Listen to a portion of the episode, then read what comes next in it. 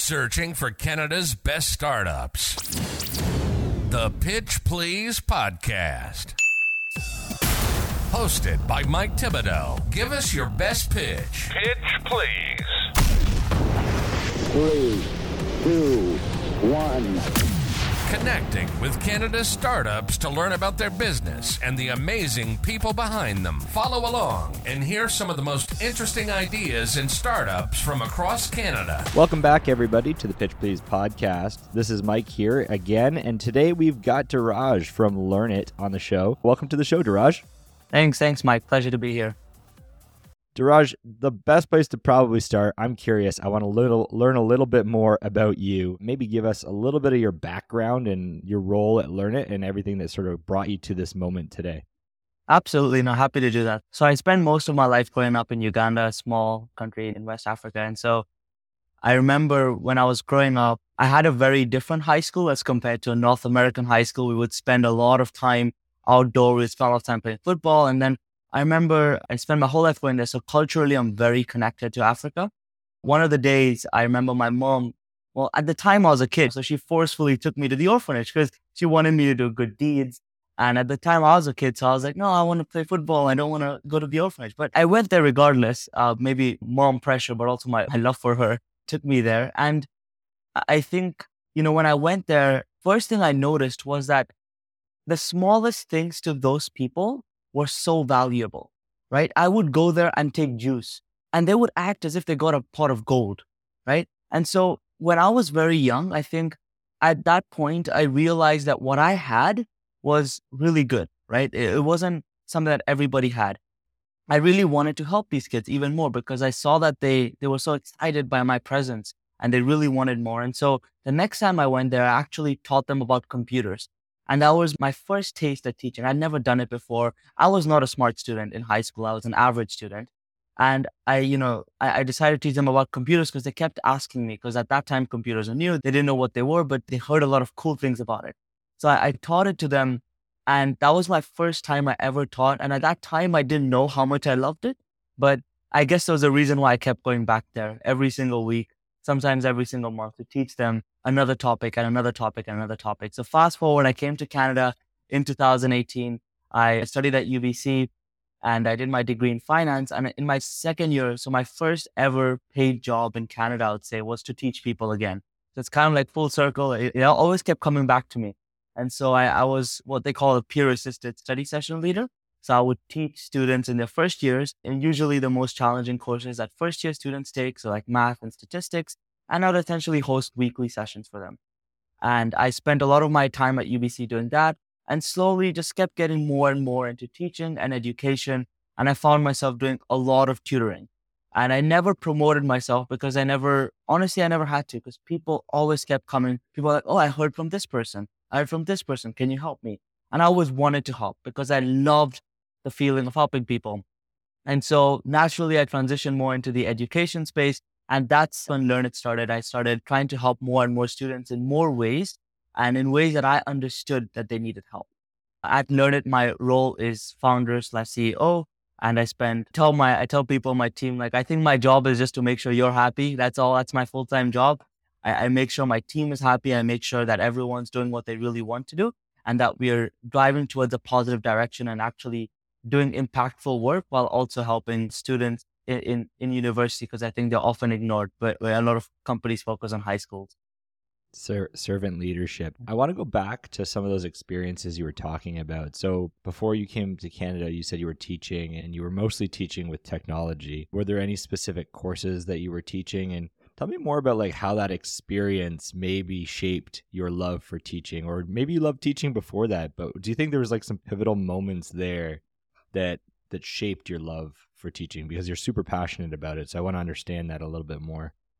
I think so. So my so when I was teaching them about like technology, right? When I was teaching them about computers, my first topic was about hardware because it was something physically took my PC and I was like, here is what a computer looks like, and let me tell you how it works. So I used it's hard to explain to someone who has no context about technology, right? So the first thing that I loved about it was that I had to think of a way to teach someone something that they had no clue about. And I loved having to think about that. And so I thought about body parts and cooking, and I used a lot of metaphors, metaphors to explain to them how a computer works. So, for example, I would say like, okay, your RAM, your room, for example, is your fridge. And then you have, when you're cooking, you have to take certain vegetables out. So that's your RAM because you can only hold a certain memory. And then you get your chopping board and your knife. And so you chop it up and your motherboard is your knife. And then you cook it in your pan and so on. So I use a lot of references like that. And so firstly, I loved doing that. I really enjoyed trying to take something that was so complicated, make it seem so easy and explain to someone in a way that they really understand it. And the second thing I really love about teaching is that I always found that those students had the most interesting questions despite having the least context.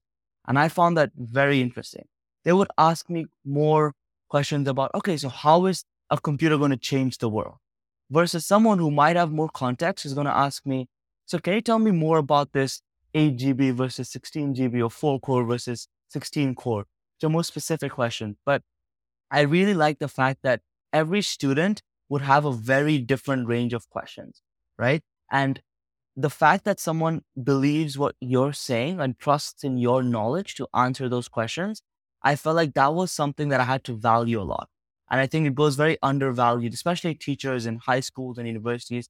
People ask them so many questions every single day, and we depend on their knowledge to shape our understanding of things.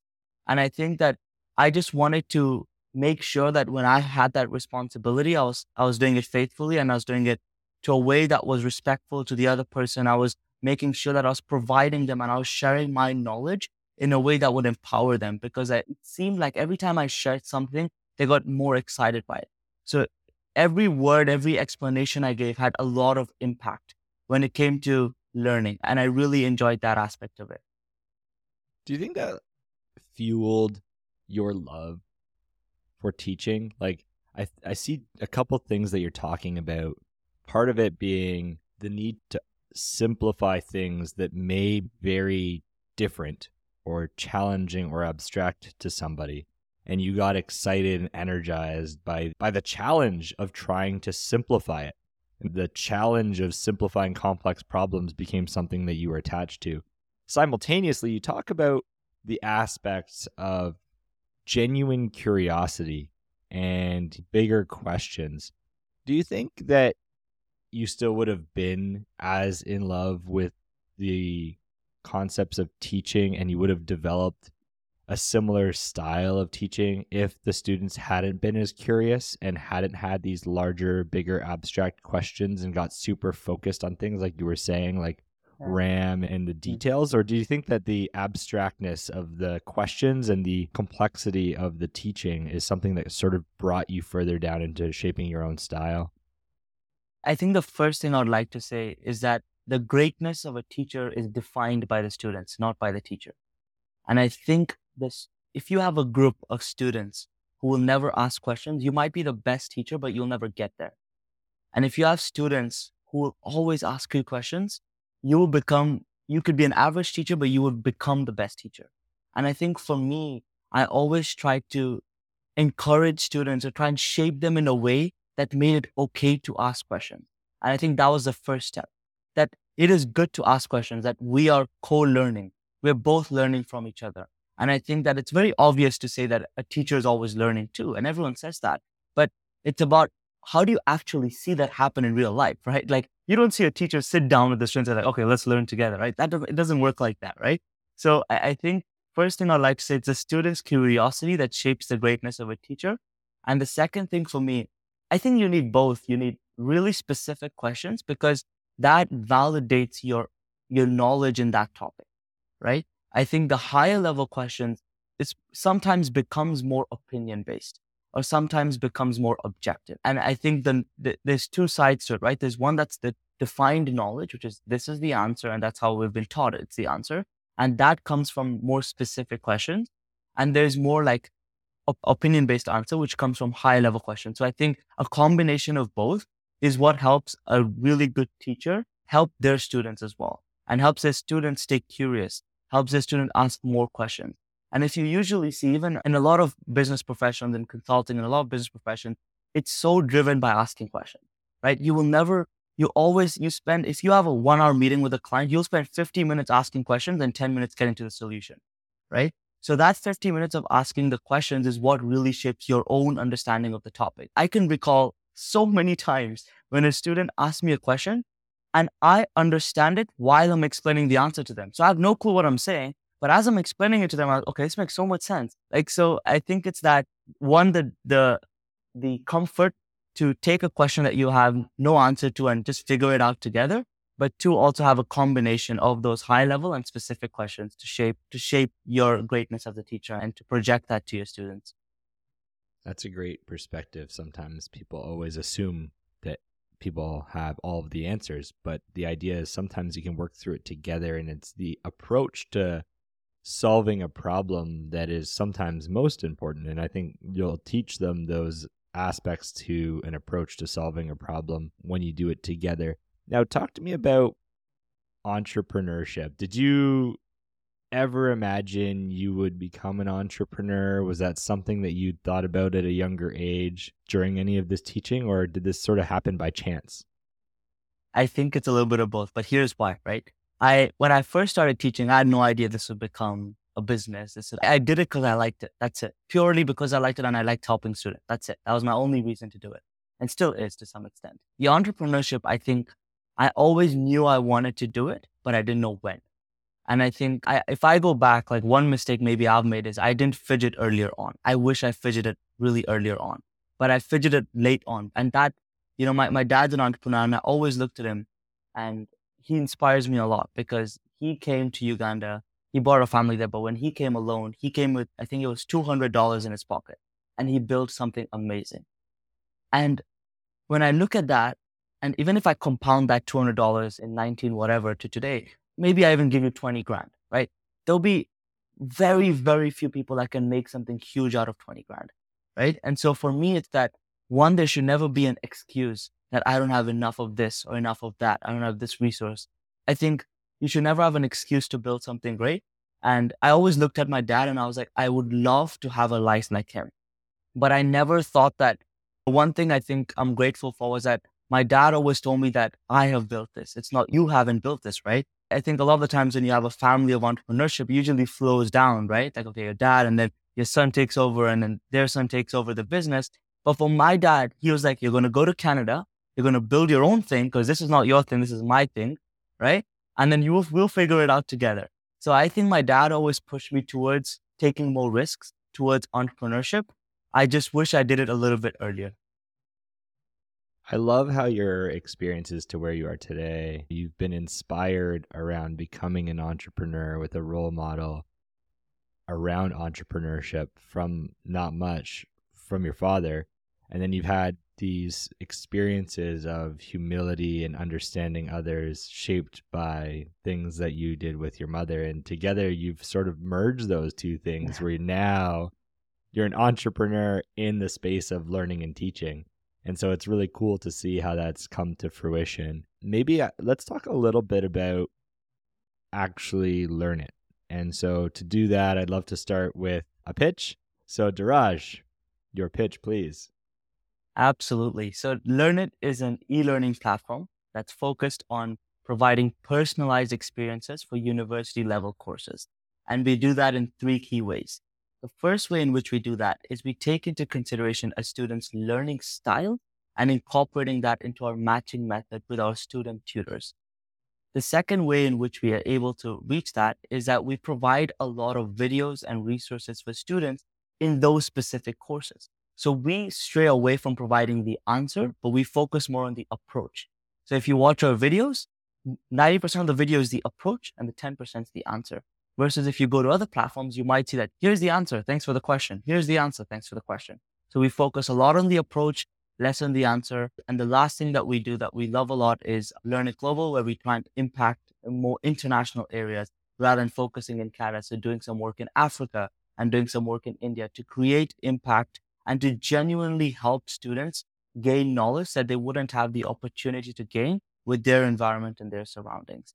So learn it, I think, is a culmination. That's a lot of things, but I'd say at a high level, our focus is on really understanding student learning styles, matching them with tutors and student tutors who can adapt to those styles and provide them with experiences and relationships that would help them in their most challenging courses in university. How did you get started? So I know you were teaching at UBC. You were doing like a, I forget the exact term you used, but like a learning Yeah. assist type role. And you kind of wanted to be an entrepreneur. So what was the tipping point? How did this really start? Did it start out of you just got so consumed teaching people that you're like, I need to scale and replicate myself? Or was there something else that sort of tipped the boat for you? I think the biggest thing for me is it started by mistake. I did not start it like, okay, here's a company and here's how it's going to work. It started, as you said, because it got to a point where I had too many students and I had this urge that I really wanted to help everybody. And so I got one more tutor with me, just two of us. And that's how it started. And I was like, okay, I'll, ma- I'll keep matching with students because I keep getting the students, but I will train you and I'll help you understand how to teach students because that's something that's very challenging. And so I, as you said, I wanted to replicate a hundred more Dhiraj and I wanted all those Dhiraj to be teaching. And so I started it because it was an overwhelming number of students. And I remember I always wanted to do something my first year, second year. Now I did have a startup with a really good friend of mine in my second year. That was really fun, but it didn't work out at the end, but it was a fun experience. And so when this one came along, I love the fact that it came naturally. I didn't have to make a business model canvas on a whiteboard and try and figure out what my business is. I love that I had something already and I had to put that into a canvas and I had to create a business out of that. So that's how it initially started. And I remember talking to my dad once and I was like, yeah, there's so many students and I have my own exams and it's just getting stressful. And he's, and the first thing he says like, so just get another tutor, pay them. That's it. Like, and, and I was like, oh, okay. Yeah, that, that seems like it would work. And so that's how it started going off. And then I always, I started to grow it. And now we are at about 15 people, a couple of folks in marketing and about five tutors teaching almost every single course at UBC that you could think of. So that's how it initially started. That's amazing. How, where was the shift from a group of mentors and teachers to this platform based approach? What was sort of the tipping point there? Yeah, I think what happened was that when you think about helping students, right, there's two ways to do it. The first way is the students come to you, and the second way is you go to the students. Now, when the students come to you, the volume is a lot lesser, right? Because students will only come to you when they really need help or when they know about you, right? And the second approach is you create a platform where any student who has no idea about you can find you, right? No one can find Dhiraj unless someone told them about Dhiraj, but someone can find LearnIt because LearnIt is the platform that provides the same experiences that Dhiraj does, that provides the same learning outcomes that Dhiraj does. So for me, it was like I wanted to be able to scale it and just having me and getting tutors and doing it very ad hoc was not a scalable way of doing things. And that's when we moved to a more platform based where we started to, you know, shape the brand of LearnIt as focused on the student, focused on their learning style and focused on helping them succeed in their most challenging courses. And that's the kind of approach that we wanted to take as we continue to scale across UBC. Who's using uh, LearnIt's platform today? Yeah, so I think I would say almost all our users are, are students. And usually we see that they're students in their first and second years because we find that the transition from high school to university is where the first challenge comes because you're completely shifting your learning style, you're completely shifting courses. You have the choice to go to class. And so people love the freedom. You'd see students feel like, I don't have to go to class. There's no attendance. I could just stay home and I can chill. And so people have these sort of new things that come about when they move first from high school to university. So we find that a lot of our users and students are in the first semester right out of high school moving into university. And that's when they, they need help adapting to that style. They need help supporting them. And coupled with that is in the first year, I think there's a bit of pressure to perform well because your first year at university, you want to start off well and you want to make your parents proud. And so we want to help students do that. We really want, we, we don't want to have a situation where someone is, imagine someone coming out of high school, first year at university, and you fail your first few courses. That's, that's mentally very detrimental for your next four years, not just for that one year. Right. And so we never want to have a scenario where people have to have to go through that so early on in their university career, right out of high school when they're first learning how to do, use a laundry machine, living thousands of kilometers away from their family. The last thing they want to worry about is they have so much emotional things that they're going through that we don't want them to stress about, okay, this course and all the assignments and all of that. We want to help them through that. And so we find that most of our users are in their first and second year and are, and are new to university. So teach me a little bit about this industry because you're obviously not the first person to be tutoring or being a Yeah. teaching assistant. And so teach me a little bit about the industry, what it looks like from like platform solutions, finding your own tutor through some job board. What does that look like? And then where does LearnIt start to create a differentiator versus the others in this space? Yeah, I love that question because I spent a lot of time trying to understand what these students were doing. And I remember just to preface that, I would ask some of my students, and I genuinely ask them, I'm like, why do you keep coming to me? Why don't you just leave and go to use a cheaper platform or another platform and just find a match? Like our schedules don't match sometimes. And why do you wait? Right. And so I think that was my epiphany, right? They told me that we wait because you're not just a tutor to us, right? We, you're like a friend. Like I went to dinner with one of my students and their families. And that's not what a tutor usually does. That's what a friend does. Right. And so when I looked at a lot of the platforms and these matching platforms that were out there, it was mostly like, here's a page, here's some beautiful pictures of some tutors, here's all their 90 plus grades, just pick one. Right. And I was like, how do I pick one out of 10? I don't know anything about these people. And I, ex- I expect to trust them to for the next one year, for the next six months to help me succeed. And so I, I realized that every single platform was just replication of this. Some had a better UI experience. Some were some were like, call us right now and we'll match you right now. Right. But there was nothing where the decision fell upon the student to get to understand the tutor to make that decision for themselves. And that's where we saw the gap.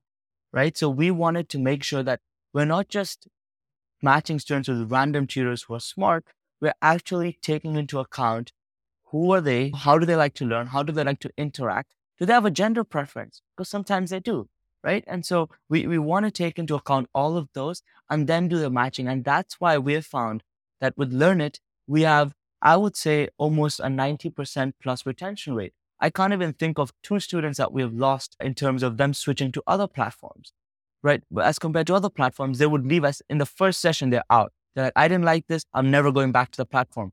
For us, it's like after your first session, let's talk. Right? How was that? What could have been better? Did the tutor work? If not, we'll match you with someone else. We'll find someone else that will work. Right? So we never let go of our students very easily because I think it, at, at our core, we have this genuine urge to help them. It's not just to make money.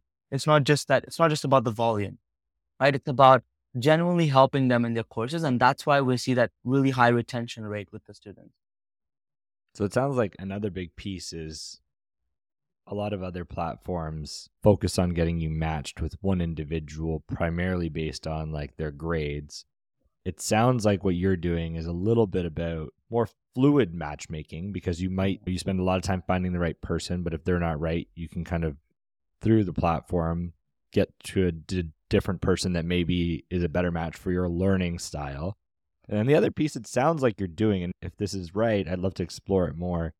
It sounds like you're doing a lot of work to help articulate the learning or the teaching style of your tutors so that students can look for what maps best to their learning style. And you're it sounds like you're doing that. It, is it manual? I- i- Is that something you're doing actually? Let me just kind mm. of before we go any further, is that what you are doing? Those like kind of aspects of like more fluid matching and this aspect about learning and teaching styles and trying to create a match on that premise? Yeah, so so that's very that's a very interesting topic. I love I love talking about that because if you ask any student what's your learning style, I promise you that ninety percent of them will say visual. Okay, and here's why: because most of the courses we do are math and quantitative. So they're like every student will say the same thing, right? They want to see examples and they want to and they want to you know oh let's do an example together. That, that that's what everyone's gonna say. Where the uniqueness comes is how do you want the session to go, right? So everyone wants to do the same thing, but how do you want to do it is what's different. So I don't, you can categorize that as a learning style if you wanted to, but for example, I'll give you an example just so you can visualize it a little bit, right? Yeah. Some of our amazing. students love to do the example twice. They will do it once together and then they will do it alone while we watch them, right? And we try and, we try and validate their understanding. So for a student like that, you can't have a tutor that will keep interrupt, that tutors that love talking and that love always interrupting as soon as you go wrong. You need a tutor that's very patient, that will wait, that will ask the right question, right? To, to help them identify their own path to the solution rather than interrupting and be like, no, do it like this. Versus some students who are like, we'll just do it once. You tell me how to do it, right? But we'll do the example, but you tell me how to do it and you walk me through it. And for that kind of student, you can't have a tutor that will keep asking the student a question. How do you think to do it? Like, do you think this is the right approach? Because the student will get annoyed and that's not right for their learning style. So you need someone who will be like, okay, let's work through this together. Here's how you do it. Here's why it's like this. And here's how we get to the solution. So do you see what I'm saying? They both want to solve the same question, but one of them wants to do it a bit more differently than the other person. And because they want to do it differently, the tutors need to be different to be able to adapt to the way that they want to do that example. And in terms of how we kind of, it seems so hard to incorporate into actually the matching process. That's where the challenge comes too. But the way that we do that to some extent is that we allow the student to get to know the tutor a little bit more. Because when you interact with someone, when you even, like if someone teaches you for even five, ten minutes, if you even watch a video of someone teaching you, you can understand, can I learn with this person? Right? If I watch this video, am I engaged? Can I learn? Do I enjoy learning? So we try and incorporate really short form videos like that. We try to incorporate a lot of introductions where a student really has the opportunity to get to know the tutor because even in a 10, 15 minute conversation, I guarantee you that 99% of students will know right then if that tutor is going to be right for them or not. It's interesting. You're talking effectively about unconscious learning or teaching habits that you're trying to get to. Yeah. Because to your point, if you ask most people, they say, I'm a visual learner. No one's going to say, Hey, I like to do the question twice. Eh, like they just, they don't get to that level. So as you go through this, how are you identifying those needs? So it sounds like you're creating the collisions between tutors and students. But is there anything that you're doing specifically or thinking about doing over time that's helping better categorize these types of subconscious learning styles to create matches more effectively and efficiently? Yeah, I know that I would love to do that, but we aren't doing that right now. And the reason that we aren't doing that is that almost like it's hard to it's hard to bucket these, right? It's really challenging to be like, here's 10 students that like to do it this way because it's so specific, right? So we we try and do it to some extent more like not formally, but more like I I know that tutor teaches like that, and I know that student is similar to this student. So yeah, we can they will get along well, right? So there's sort of unconscious matching that goes on, but it's really challenging to create a formalized way of saying are you this type of learner because it's so vague and it's when you get to the specifics that you really identify the differences so for us that's something that we haven't explored yet but it's something that we also notice that except that every single student that comes our way at its core is going to be very different at its core they're going to have even in the smallest ways things that annoy them and things that they love right and so we have to identify those and those to some extent can only come after you've interacted with the student and not before that. And maybe a bit where the challenge is too, right? Because you need to have that initial interaction to understand the student's learning style rather than just being like, are you a visual learner? Okay, here you go. Here you are with 150 other students that are visual learners. Good luck. You know, so it's a little bit more challenging in that sense, but we haven't explored a, a more, as you say, like kind of grouping or any sort of thing like that. So how does it work? Do the teachers or the tutors and the students meet in person and just find a match on your platform or do they actually connect through the platform in some mm-hmm. way where like transactions happen, payment, the actual teaching and whiteboarding? Where and how does that work? Yeah, a great question. So so to help you visualize it, if people come to our platform and on our platform we don't like explicitly share a large amount of detail about our tutors. We literally just have their picture and their name. So what the student has to do is just talk to us for 10 minutes, right? That's the first interaction the student has with us.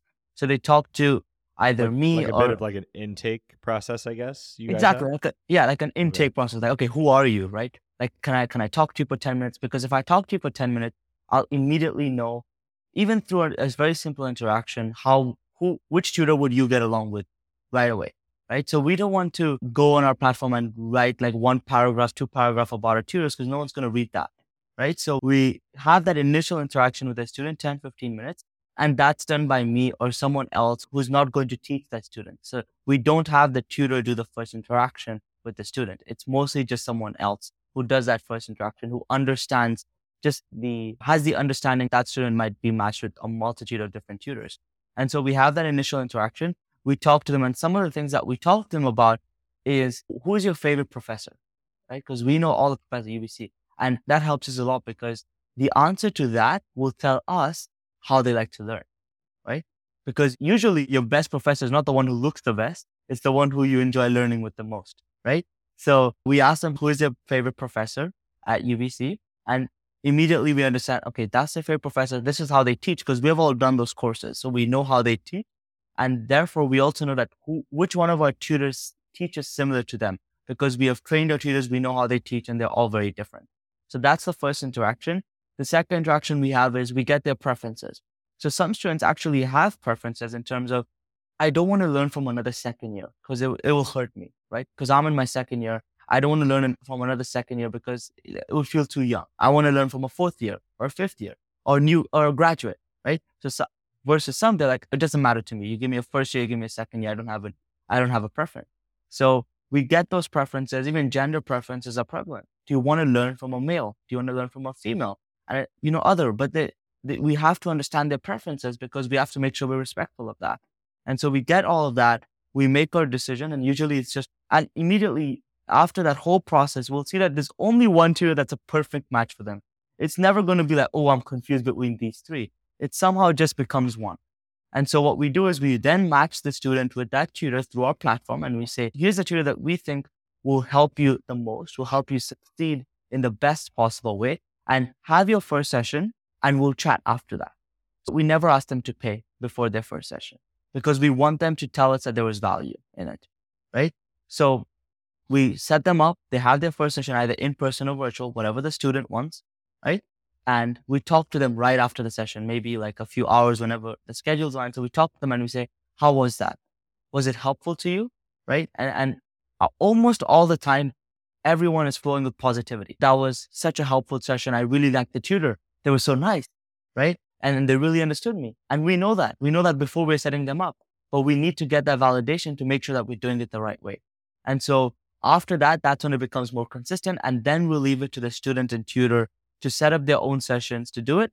And because we have such a tight knit community, our tutors come to us and they're like, here's how many hours I did, here's how it worked. And the student directly interacts with LearnIt as a platform. And in terms of their payments or in terms of if they need resources and those sort of things. And then for their own tutoring, personal tutoring, they'll just interact directly with the tutor. They don't have to go to the website every time to book another session with the same tutor. You can just text the tutor and be like, hey, when are you free? So it's more hopefully that provides more of a visual explanation of how the whole matching and how the whole process works. Yeah, it totally does. So how how does LearnIt make money? And I assume you charge the student that gets brokered through the platform, but maybe it's something different. Walk me through that a little bit. And when you're going through it, the thing that just jumped out in what you said that I'm sure is on a lot of people's minds if they're listening is how do you make sure that the student and the tutor don't leave yeah. LearnIt and just continue to do these things outside of the platform now that I found my perfect match of teaching style. Mike, I thought about that so much when I first started. And I would always ask myself, every tutor is going to leave and they're all going to go with their students because it's like, as you said, the brokerage, right? So we take a certain cut, right? And the student pays us, we pay the tutor, right? We found that no one left. No one. And here's why. Because we were very transparent. We told the tutor, here's how much you're charging the student here's how much you're going to get. If you're not okay with that, then you can leave. And the good thing is that that initial interaction, that's why it's never done by the tutor. It's always done by someone at, like at, as LearnIt as an organization, because the student thinks of LearnIt, not about Mike the tutor, right? That first interaction is LearnIt. So we found that one having transparency and like just being very transparent with how much we're charging and we're not ripping people off really helped our tutors be like, okay, that's fair. I understand that. And we help our tutors get more students and they stay with us. Because if they go off with that one student, I'll give them all my blessings and I'll say, go ahead, as long as you can help them and you don't want to come back, it's fine. But they're not going to get any more students. Right? That's it. It's just one. And so you, they need to understand that they also want more students. After that one semester, what are they going to do? They're going to come back to us. Right. So the demand, the fact that LearnIt drives the demand And Yeah. the fact that you can't be a tutor to just one individual and make that work, most likely, it keeps them coming back because if you were to burn that bridge, then you just that you'll have that one path. But especially because students run through courses, graduate out over time, there needs to be a constant flow of demand. That's pretty cool. And so students pay LearnIt, Learn It pays the tutors. What percentage of your of your tutoring do you think happens virtually versus in person? That's an interesting question. I'd say actually this year we're seeing a lot more in person that we did last year. So when COVID first finished, I like to say finished. When COVID was over and universities started going in person, people were still learning virtual. There's a tendency that, oh, they liked it. They just liked being home and learning. Now, I think a year later, people are like, no, I really want in person session. I can't, like, I want to meet the tutor. I want to, sometimes I want to go over by five minutes. I don't want to hop to another Zoom call. I want to talk to them. I want to sit with them. When I'm leaving the session, I want to walk with them to grab coffee on the way. So there's such small things. And we find that those in-person sessions actually help build a more meaningful relationship that we actually encourage it. And we say, okay, you've been learning online for a while. Our tutors at UBC, you're at UBC, just try an in-person session. And most of the time they actually like it more. So we're seeing more and more in-person sessions come up as compared to before. And we actually enjoy that more because it allows our students to have a build a better relationship with their tutor. And to some extent, it's also better for their learning because if they're learning in person, they also want to get tutored in person. There's a better alignment rather than learning online. There's distractions. If you ask a student, some students have this sort of nervousness that they always have to be right. If a tutor asks a student a question, the tutor knows that it's fine if they're wrong because that's what they're there for. They're there to help. But some students will always be like, oh no, I can't be, I can't show that I'm wrong or I can't show I don't know. So they'll Google it, right? But when you're in person, it's a lot more, it's a lot more honesty. There's a lot more transparency. Okay, you don't know, let's figure it out together. And that's, those sort of vulnerable moments are what builds a strong relationship. That's amazing. You've mentioned UBC a few times. Where is LearnIt in its journey of building the startup? Are you Canada wide, mostly at UBC today? Um, yeah, maybe maybe where you're at, what stage? Yeah, no, uh, great question. So we're actually right now only at UBC, but this summer we're moving towards other universities across Canada and replicating a similar model. So currently we are focused on UBC. And the reason that we do that is because our platform, the videos, the tutors, they're always going to be university specific. So if someone wants a tutor, that tutor has done the same course as them with most mm-hmm. likely the same professor and has done well, right? So it's so specific. So I won't match a UBC student with a McGill tutor because they don't understand the professor. They don't understand, does the professor usually have an easy exam or hard exam? They don't know the answers to those questions. Does the professor usually ask about this chapter in their exam? They don't know that. But someone who has done the course will know that better. So that's why it's a bit, it takes a little bit longer. But I think now that we've got comfortable with our model, we're starting to move across different universities over the summer and we'll start offering similar services to SFU, which is another university closer to UBC and to University of Toronto, most likely. And that will start in September of 2023. That's awesome. Do you see? I'm I'm curious now that most of the startups that I'm talking to, and there's always the use it, build it, break it is sort of the concept that I talk about, which is how do you implement it to accelerate your business and the work you do as an entrepreneur. Are there ways to integrate it into things you're already doing or the service you already offer, and then break it, which is build out completely different disruptive business models? Are you using AI today in any aspects of LearnIt? And if not, where do you see yourself using it? Either yourself to be more efficient or within the platform itself?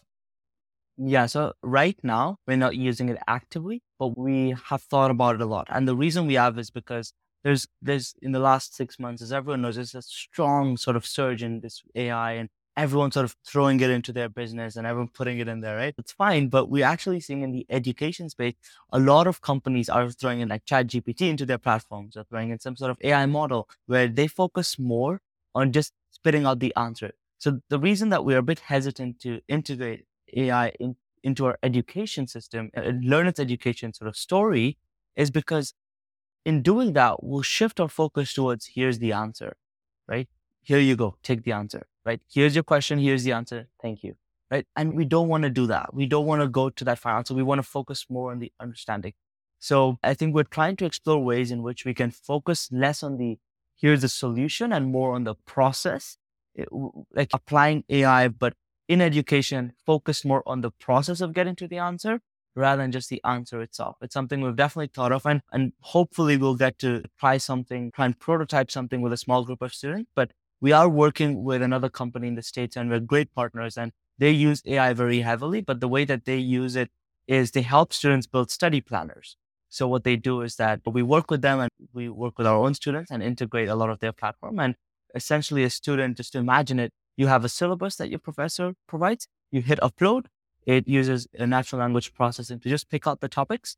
After it's done its natural language processing, it, it actually uses an algorithm to kind of create a sort of video playlist for you. And it takes videos from different sources. So from YouTube, from TikTok, from LearnIt itself. And so it uses that sort of algorithm to create a playlist of videos. And the algorithm is based on a multitude of factors such as the views, the likes, the comments. Is it useful? Is it not? And it helps you sort of build out that video playlist for your own courses. As you were saying that, it almost just struck me another amazing opportunity to maybe leverage AI. Earlier in the show, we were talking about this concept that I think you've tapped into in a unique way, but you're mostly doing it manually today, yeah. which is the the subconscious learning preferences. And it's harder to cluster or categorize them. But I think an interesting thing is if you had recordings from your video calls or recordings from the in person tutoring sessions, on aggregate, you may actually be able to call out some interesting trends and then find ways um, after any one session to actually start to cluster a student's learning style with these new identifiers that only you have found and these learning styles with these new identifiers or teaching styles as well. It's interesting, like as you're talking about the use cases and not wanting to jump to the answers, I instantly went to, well, there's this aspect that Dhiraj was talking about, which was there's this thing that people don't even know that they like yet would come out when you talk to people or when you transcribe the way that they're learning and you can probably cluster it. So it might be an interesting thing to keep in your roadmap over time. But talking about your roadmap, what's sort of the next six to 12 months look like? Um, look like for LearnIt and if people are looking to find out a bit more where should they be going to find out more or maybe sign up for LearnIt yeah no absolutely so in, I'll answer the first question in terms of the next six to 12 months as i said we're trying to focus on replicating a lot of what we're doing in different universities because we're seeing that more and more students are looking for help and are looking for more in-person help. So we want to try and get more tutors in different universities and try and replicate a model across Canada and possibly even in the States, depending on where the market takes us. And so that's really what we're, we're honing in on in the next six to 12 months. At our core, we still hope to focus on this idea of personalized. We don't want to get to a point where we're just matching people randomly and just, just going haywire with it. So we want to still keep that at our core, but find a more scalable way to do that, a more faster way to do that. I think that's what's going to be our focus for the next six to 12 months to crack that and to replicate that across different universities. And in terms of where people can find more, well, our website is learn-it.online, or they can also look at our Instagram. It's at learn underscore UBC. So they can definitely find more there. They can book a session through either of those kind of streams. And they could also definitely reach out to us and uh, just to learn more, chat about their learning needs, Sometimes you have students that just want to talk and they're like, I hate this course. And we're like, we hate it too. And we know it sucks. And that's it. They don't want to get tutored, but you know, they just want to talk to someone who understands them. And so if you want to do that, you're more than welcome to. We're here to help. We're here to listen to you. We're here to help you in every way. And sometimes we ask students, like, I only have one question. I promise I don't need a session. We're like, yeah, tell us. What's your question? Here it is. Okay, here's how you do it. And let's do it together. Let's hop on a call, 10 minutes. We'll do it. We, you don't have to pay us for 10 minutes we'll do it together, right? I think we, we try and build a very positive relationship. We try and help people as much as we to succeed in their classes in the, in, in the most unique ways possible. But folks that are listening can definitely learn more about us. Reach out to us to learn more, and we're happy to share our experiences. That's amazing. You're super purpose driven and I love it. The passion just shines through. So it sounds like your next 12 months is really about scaling. What was, I guess you were a little bit past MVP, you've got paying customers, but you were sort of in an isolated market and now you're going to expand Canada wide, maybe US over the next 12 months and really try to figure out how to crack the code on, um, you know, supporting a higher volume of tutors and learners together. If there's people listening that are interested in helping LearnIt in any way, I don't know what your major call to actions would be or what type of help you would be looking for, but have you thought about what those things would be for the next six to 12 months that could help you accelerate? Yeah, so I think from two perspectives. One, we are actively kind of talking to folks to help us in our expansion, either financially or through a, a stronger network. We haven't been to the States or we haven't looked at that market yet. So if there's investors who are looking for early stage companies, we're definitely open to that. And we're looking for very early stage investments to help us make those expansions and replications of models. And in terms of students that are listening, I think if you want to help us, reach out to us and we can talk and we'll definitely be happy to help you through your courses. Share share about it if you like what we do. And also if you want to get involved, you can definitely reach out to us. We're happy to we do a lot of work internationally with LearnIt Global. You want to maybe make an impact, you want to impact students across the globe, reach out to us. We'll help you make that impact, right? So I know a lot of people want to make impact, they just don't know how. Reach out to us. We'll, we'll make that process easier for you. We'll help you. You want to get a taste of what teaching looks like? reach out to us. We'll give you a shot at it. And if you like it, then you never know you can be our next tutor. That's amazing. Before we close out, there's something you just said, which I know we didn't get to go into maybe today, but tell me a little bit about LearnIt Global. Yeah, so LearnIt Global is kind of a nonprofit side to what we do. So we work with schools in Africa and India and other communities that don't usually have access to, to like a lot of education or a lot of a strong education system. So it's usually in smaller, remote villages or remote places. And so what we do really depends on what the students need the most, right? So for example, if we are doing some work in Ghana, they need more menstrual education. So we'll work with another nonprofit who has more subject matter expertise in that topic because we don't. But if that's what they need, then we'll help them with that in, in the best way that we can as LearnIt. And if there's another school, maybe in India that needs more entrepreneurship education, we'll work with maybe another nonprofit that has more subject matter expertise and help them learn it in terms of helping them understand those things. So we just try and help out as much as we can. And I think there's another thing that we're looking at right now is in a lot of remote villages in Africa. It's actually like people don't even have a roof over their heads. People don't even have desks to write on. People don't even have books to use. So the most simple things to us that we think are like, we just go to Muji and buy a book. People don't have that. People don't even have a roof. People have to stop learning when it rains. Imagine that. Like, if you live in Vancouver, you'd never be learning if it's raining all the time, right? So I think it's that first you build a fundamental, the environment to learn, and then second, you actually help them learn in the best way that you can. So that's what LearnIt Global is all about.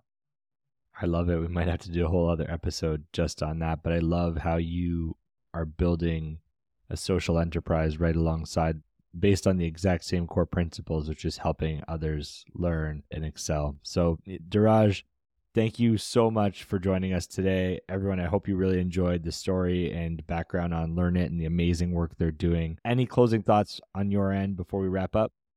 Yeah, no, thank, thanks a lot for having me, Michael. It's always a pleasure to talk to you. I really love, love sharing about education and all the sort of things. And I would say that if you're a student, you're a learner, help people around you. Friends need help, help them too. And I promise the feeling of being able to help someone, I think is beyond anything else. So make sure to help people every time you see that you can have help and add value. And just remember that sometimes if you're not doing well in a course, it might not be you. It might just be the course. Don't be too hard on yourself. Thanks for having me, Mike. Always a pleasure to talk to you. I, I love the passion. I love the passion. Thank you so much again, Dhiraj. Everybody who tuned in, thank you again and catch you on the next episode. You've been listening to the Pitch Please podcast. Pitch Please. Pitch Please. Hosted by Mike Thibodeau. Tune in for regular episodes and show notes at pitchplease.ca. And make sure to give us a follow on your favorite podcast platform.